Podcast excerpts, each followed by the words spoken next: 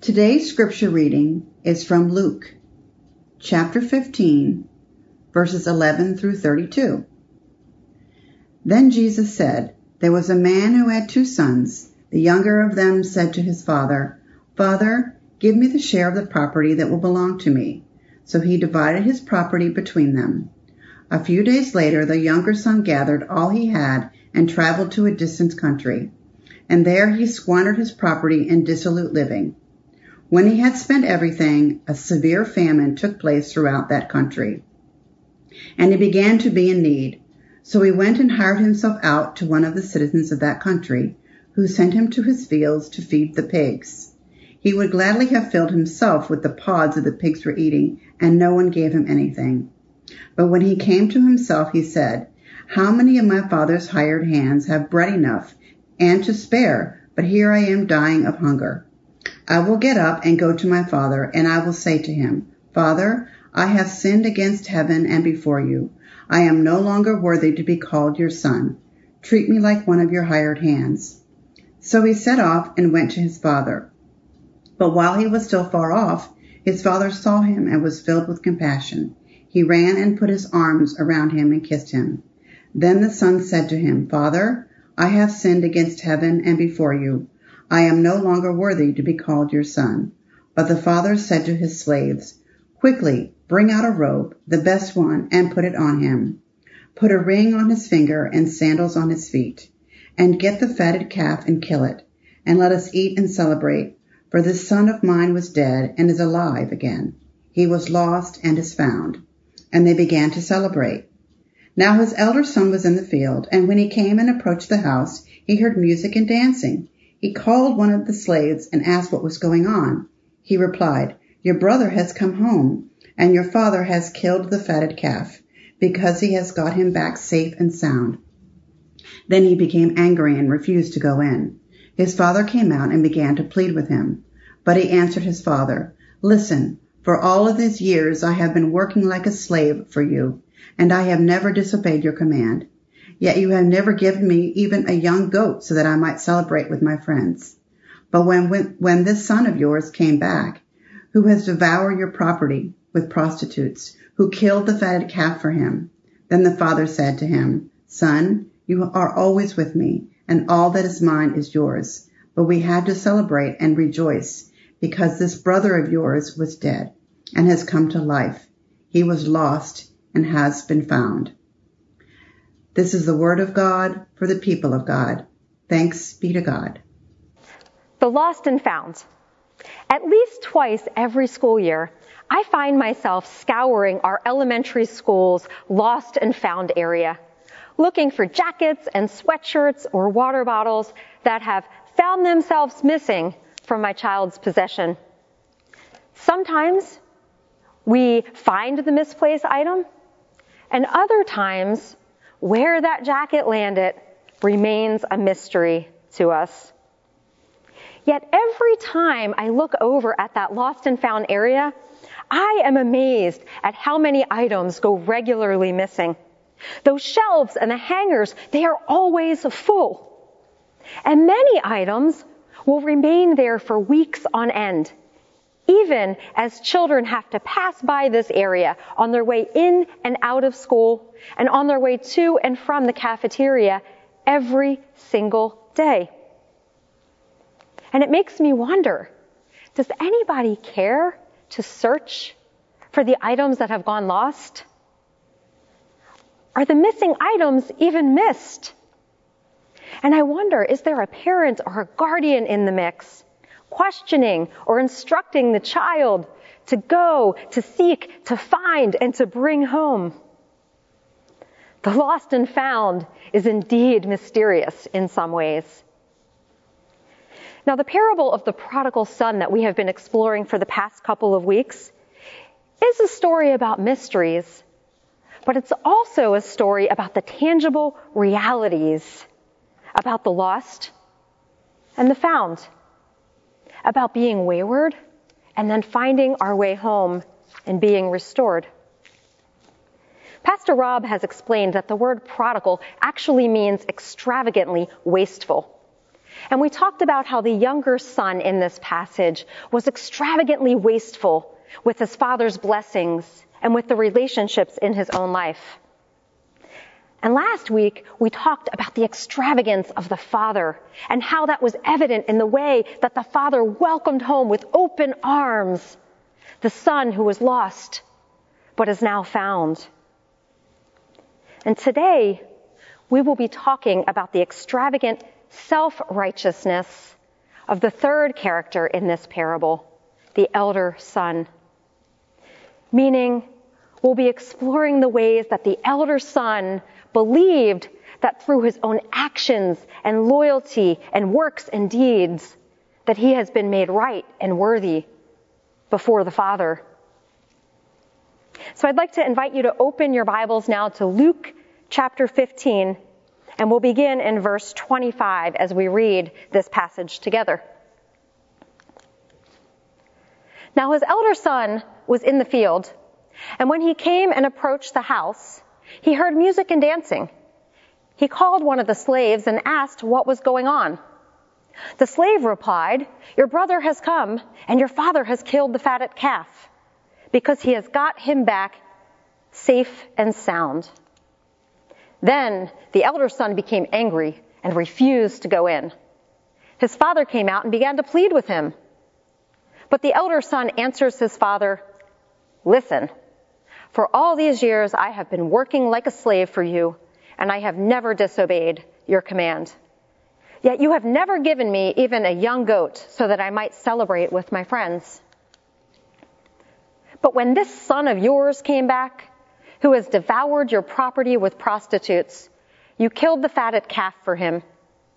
Then the father said to him, Son, you were always with me, and all that is mine is yours. But we had to celebrate and rejoice, because this brother of yours was dead and has come to life. He was lost and has been found. This is the word of God for us, the people of God. Now I imagine when you read this story, when you study this parable, that it's easier in some ways to relate to the younger son than it is to the elder son. And while the younger son has a messier story in some ways, he was wayward, he went off, um, he was wasteful, he did some bad things. The story also has a happy ending. The son realized uh, the error of his ways, and he comes back begging for forgiveness.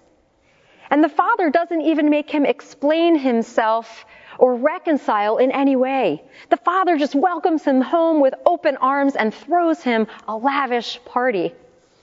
Who wouldn't want to be the younger son in this story? But we aren't going to focus much on him today.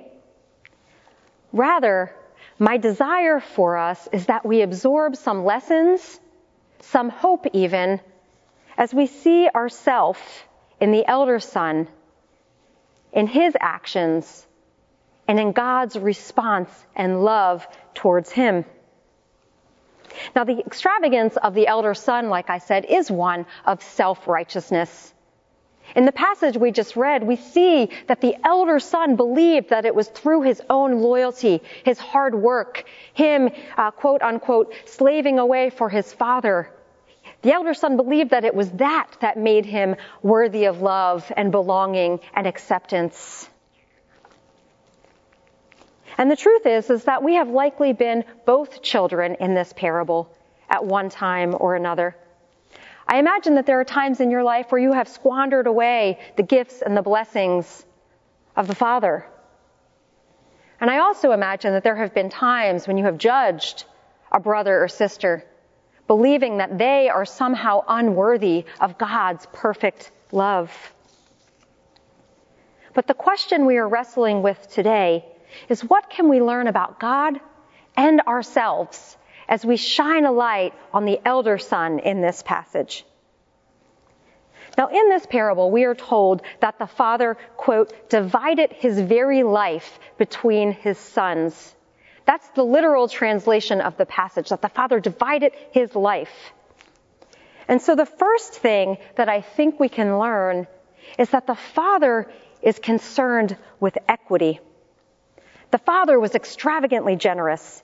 Everything that he had was and is equitably distributed to his children.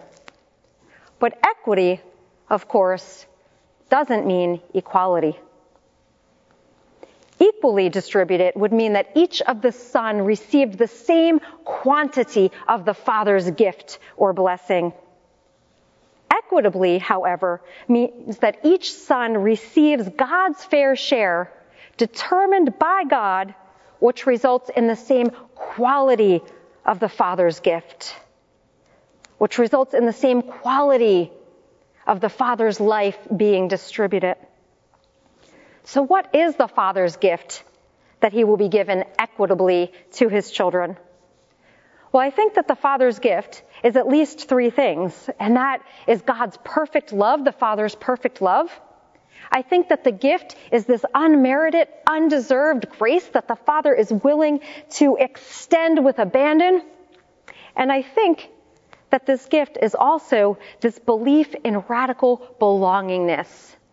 That the children, both sons, belonged to the father and the family, and that the father would, would stop at nothing to let them know that they both belong and are loved perfectly by the father. And we see that God will pour out those gifts extravagantly until we are able to see them for what they are and receive them accordingly. See, the older son was worried about equality did get the same exact amount of the gift or the blessing. But the father in this passage was worried about something far more important equity. And there is nothing like unmerited grace, that undeserved gift, to prick the anger of our self righteous tendencies, as we can see evidenced in how the older son responds to the father's gift. So I wonder, when have you been the elder son? When have you harbored anger or resentment due to God's lavish blessings on a brother or sister? God is concerned with equity.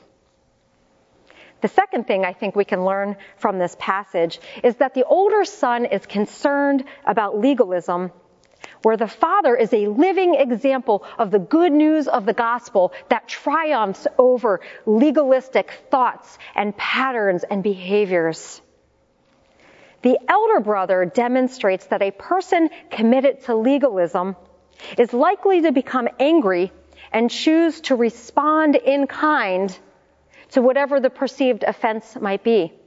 In this case, the elder brother chooses not to attend the banquet he chooses to distance himself from it. And so the elder brother demonstrates the human tendency, the self-righteous tendency to respond in kind. But the father in this passage shows us how to respond as Christ, extending unmerited grace and welcome. And so I wonder, when you are offended or hurt, or you perceive that someone is receiving something that they um, have not earned or are not worthy of, do you find yourself more likely to respond in kind or to respond as Christ? And the third thing I think we can learn from this passage is that the elder son is concerned about rights. But the father in this passage is concerned about right relationship. The elder son wants to focus on entitlements and behaviors and mistakes and consequences. But the father in this passage is focused on rights and restored relationships. The father sees that that is the bigger win. And in fact, this is the only thing we see the father concerned about in this passage. Right and restored relationships. The father is concerned about right relationship with self, with others, and with family. Does the younger son know his identity as part of the family? Does the other, does the younger son know that he is loved beyond measure? Does the older son know that everything that the father has has already been given to him and it's his for the taking? Do they know that they belong to the father and to one another?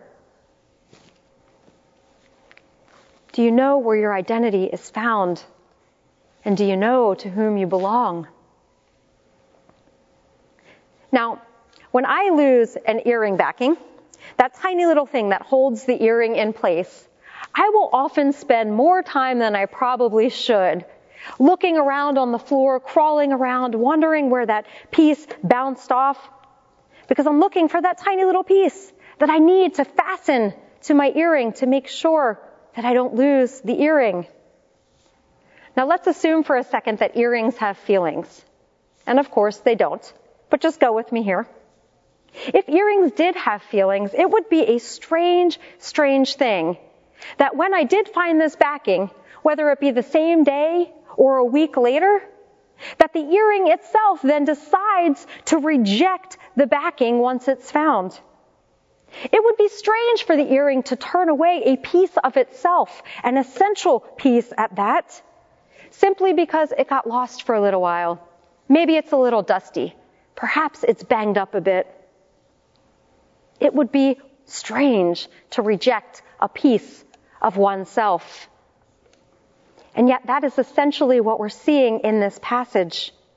The elder brother is rejecting his younger brother. He's rejecting his father. He's rejecting his identity. He's rejecting his belongingness. And we see that the father continues throughout this passage to use familial language.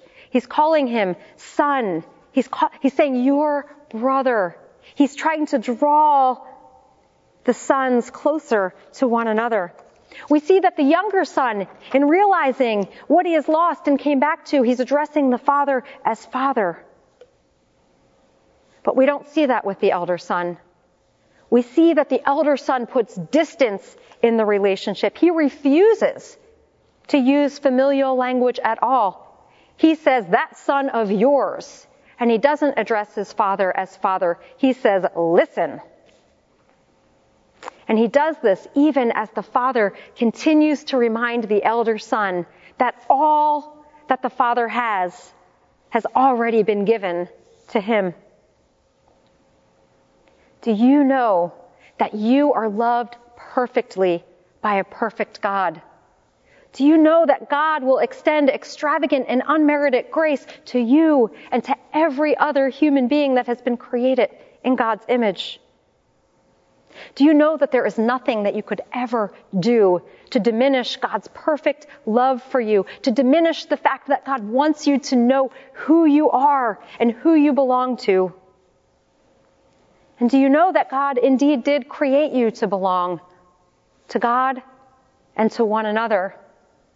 And that we cannot escape that reality. The elder son serves as a cautionary tale for us. And one that I think we can all relate to at one time or another. when we start believing that it's through our own merit, through our own good works, through our own faithfulness and our own deeds, through the longevity of our faith, when we start believing that it's through those things that we are somehow made worthy before God, that make us lovable and acceptable in God's sight rather than the righteousness of the Son, when we start believing that it's our self righteousness that makes us in good standing, this parable, the parable of the prodigal son, the parable of the prodigal God, serves as a reminder for us. One that shines light on God's desire for equity. One that will remind us that God will and does extend unmerited, undeserved grace and blessings. And it's a parable that reminds us of God's hope. God's hope that all of us find our way back to the Father and to one another. We don't know whether the elder son in this parable uh, decides to attend the banquet and the party. Scripture is silent on that matter. What we do know is if the elder son does decide to make an appearance and show up at the party that is being thrown for his brother, that God will undoubtedly be there welcoming him with open arms as well. Let us pray. Holy and loving God, God, we thank you for your perfect love. God, we thank you for the grace that you give us, Lord, this undeserved gift that is free for the taking for us and for all of our brothers and sisters, near and far. God, we can't even begin to comprehend the mysteries and the depths of your perfect love. But we believe, Lord, that it's true. Help us, God, to understand how you see us. Help us to see ourselves and our brothers and sisters the same way that you see them. And help us, Lord, to seek and to find everything that is lost, including ourselves, as we seek to be in right relationship, Lord, with you and with those around us. And it's in Jesus' name that we pray. Amen.